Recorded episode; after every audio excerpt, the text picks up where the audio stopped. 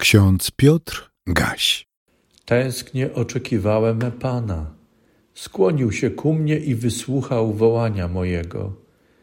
Wyciągnął mnie z dołu zagłady, z błota grząskiego. Postawił na skale nogi moje, umocnił kroki moje. Wiele cudów uczyniłeś, Panie Boże mój, a w zamysłach Twoich wobec nas nikt Ci nie dorówna.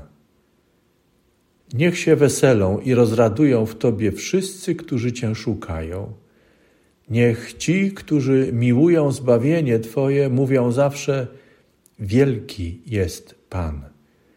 Ja wprawdzie jestem ubogi i biedny, ale Pan myśli o mnie.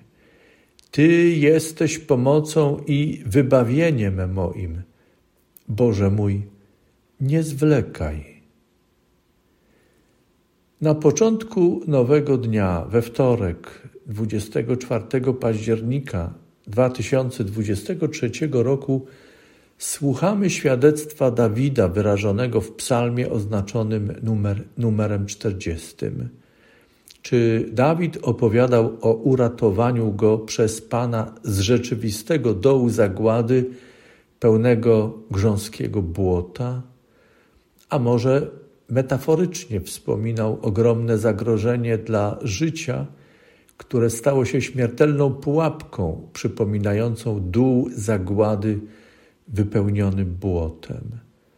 Znalazłszy się w takiej pułapce, coraz bardziej zanurzał się, stopami nie sięgał dna, a kiedy już myślał, że błoto zamknie się nad jego głową, Pan go wyrwał z bezdennego i bezbrzeżnego trzęsawiska. Potem Pan postawił go na skalę, która oznaczała dla niego życie, bezpieczeństwo, mocne oparcie dla jego stóp. Pan stanął przed nim i poprowadził go. Mógł więc stawiać pewne kroki. Wiele cudów uczyniłeś, Panie Boże mój, a w zamysłach Twoich wobec nas nikt Ci nie dorówna. To słowa ocalonego, wyznanie Dawida z psalmu czterdziestego. Nikt inny nie mógł go uratować, jedynie Bóg. I On to uczynił. Uratował pogrążonego. Stąd przy końcu pieśni ocalonego słyszymy frazy o wielkich dziełach Boga. Nie zabrakło również słów, aby szukający ratunku u Pana nie porzucali pewności, że Pan jest wielki.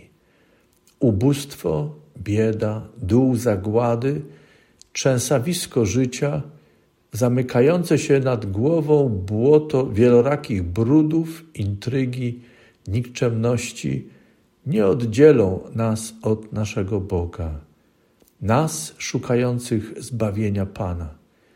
Wolno więc nam wyznawać za Dawidem: niech się rozweselą i rozradują w Tobie wszyscy, którzy Cię szukają. Niechaj ci, którzy miłują zbawienie Twoje, mówią zawsze: wielki jest Pan.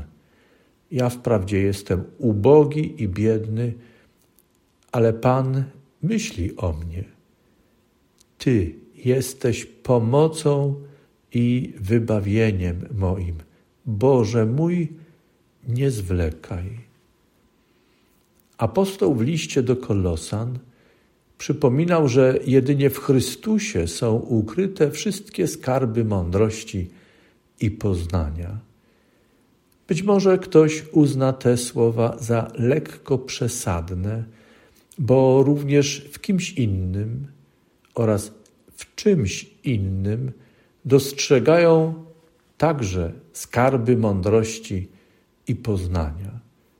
Tymczasem apostoł mówił, że w Chrystusie są ukryte wszystkie skarby mądrości i poznania. No właśnie, wszystkie są ukryte w Chrystusie. Są, ale nie zawsze je odkrywamy. Nie zawsze dochodzimy do tej konkluzji, na którą wskazał apostoł. Nie zawsze dochodzimy do tego, że wszelka mądrość i poznanie prowadzą nas do początku, jeśli jest to prawdziwa mądrość i prawdziwe poznanie. Do początku, którym jest Bóg. Paweł Gerhardt w swojej pieśni, którą znajdziemy w śpiewniku kościelnym pod numerem pięćset osiemdziesiąt osiem, w pierwszej i drugiej zwrotce napisał: czyżbym nie miał śpiewać Bogu, ani Jemu wdzięcznym być? Wszędzie dobroć Jego mnogą widzę jakby złotą nić, co przez wszystko się przesnuwa. Miłość wierna w każdy czas tu bez końca dźwiga nas i nad dziećmi swymi czuwa. Wszystko w świecie kres swój ma, miłość Boża wiecznie trwa. Jako orzeł swymi pióry broniąc kryje młode swe, tak prawica Boża z góry co dzień okrywała mnie. Już z początku w łonie matki Bóg mi me istnienie dał. On wyznacza życia dział. On też wszystkie dał dostatki. Wszystko w świecie kres swój ma. Miłość Boża wiecznie trwa. Amen.